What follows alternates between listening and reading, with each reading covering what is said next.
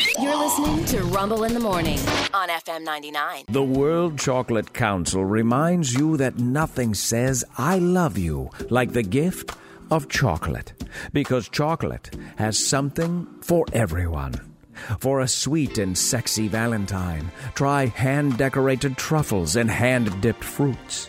For an eco friendly Valentine, try chocolate covered low voltage light bulbs or a three pack of chocolate furnace filters. For the practical Valentine, chocolate covered socks go a long way. And for the pet lover this Valentine's Day, slip into a hollowed out chocolate bone.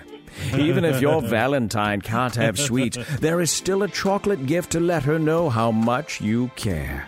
Like hard to read chocolate toilet paper or a chocolate covered diabetes testing meter. You see, the only end to the goodness of chocolate is your imagination.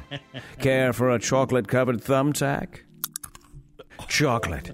It makes everything better. Does it really? Wasn't Yeah. expecting the crunch Yeah, there. no, I know hurts, doesn't it? Ah.